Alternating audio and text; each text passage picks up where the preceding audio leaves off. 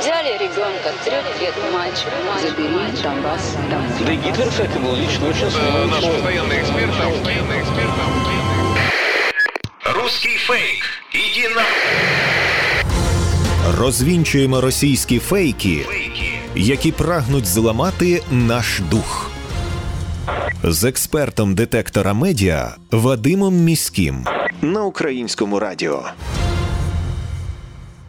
Вітаю! З вами Вадим Міський, і ми знову починаємо розбиратися у ворожій брехні, розбирати її на атоми, різноманітні фейки, вкиди і відправляти їх у слід за російським кораблем. Для чого ми це робимо? Щоб не потрапити на вудочку пропагандистів, тому що очевидно війна відбувається не тільки за території, а і за наші з вами уми.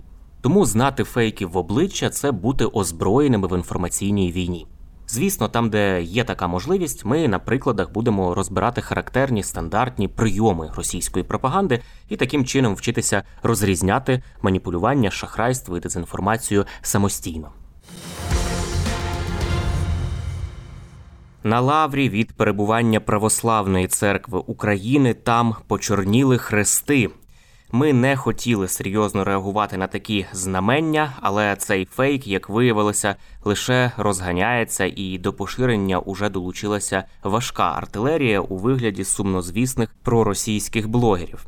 Про це повідомляють на сторінці фактчекінгового проекту без брехні. Версій фейку дві.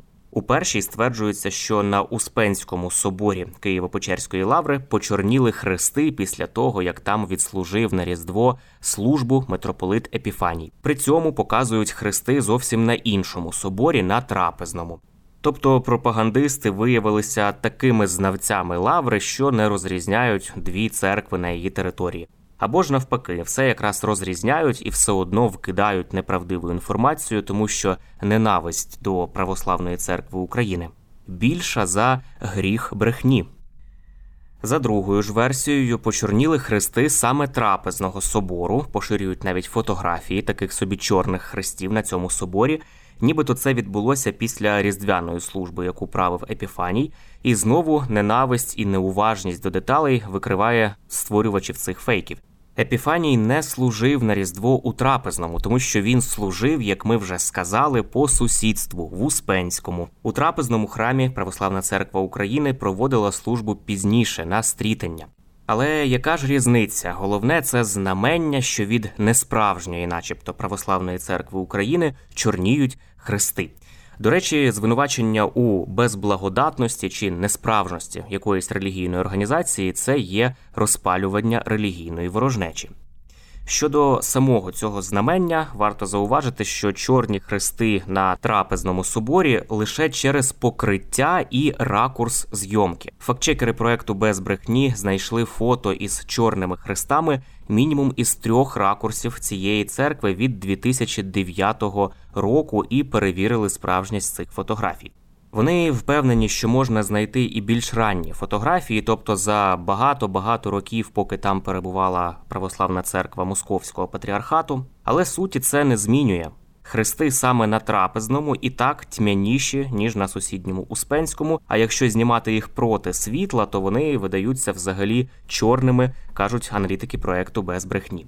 Звісно ж, усе це не про хрести, знамення і не про благодать, а про майно. До кінця березня структури Української православної церкви Московського патріархату мають повернути державі усі приміщення Києво-Печерської лаври, адже договір безоплатного користування приміщеннями святині розривають із 29 березня. Про це повідомили у Міністерстві культури та інформаційної політики. Там нагадали, що усі будівлі перебувають у власності держави, і через те, що ченці порушили умови договору про використання державного майна, їм доведеться з'їхати. Про незаконно набудовані Українською православною церквою Московського патріархату готелі, гуртожитки та інші господарські споруди на території історичної пам'ятки і заповідника уже були численні розслідування. Все це відбувалося над древніми печерами і фундаментами, і, звісно ж, без належних дозволів. З 11 березня уже працюють створені заповідником робочі групи з інвентаризації майна і обстеження технічного стану споруд і будівель.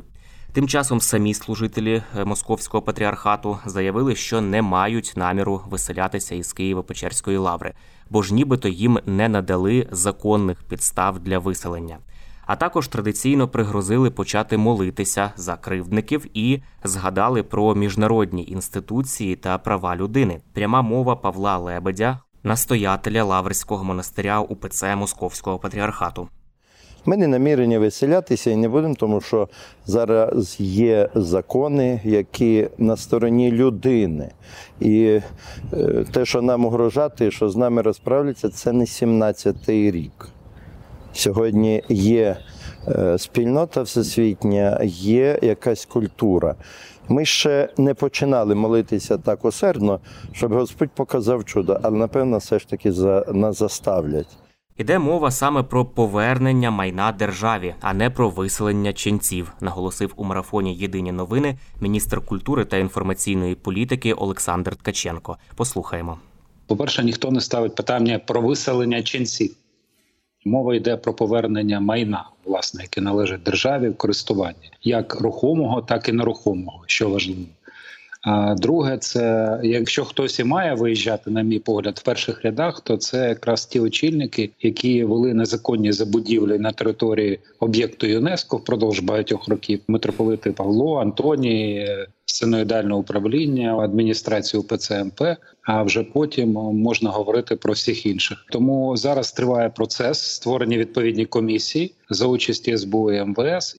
Самі ж ченці мають вибір, натякає міністр, залишатися у лавах московського патріархату і виселятися, або ж перейти до лав Православної церкви України. У них завжди є вибір.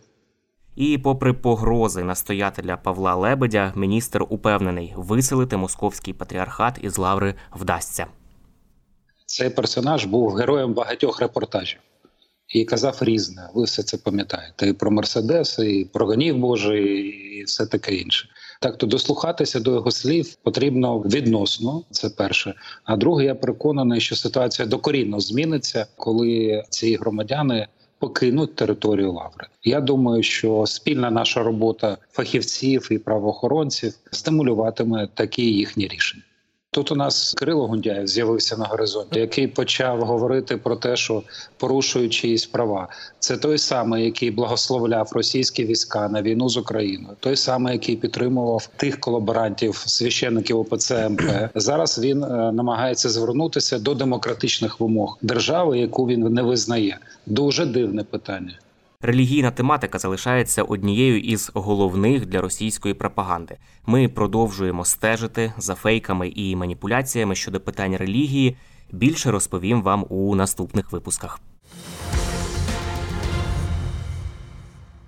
Це були головні фейки на сьогодні. На сам кінець нагадую, що не варто довіряти різного роду чуткам і пліткам.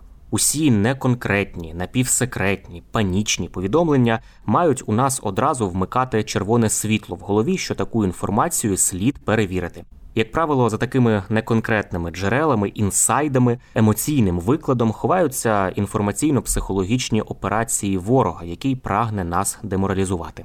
Довіряти ми можемо офіційним повідомленням української влади і новинам авторитетних медіа, наприклад, суспільному мовленню. І не забуваємо, що від нашої із вами поміркованості і зваженості при поширенні різного роду інформації, а ми це робимо щодня у розмовах із друзями чи в соціальних мережах. Зрештою залежить успіх всієї країни в інформаційній війні. З вами був Вадим Міський. До зустрічі.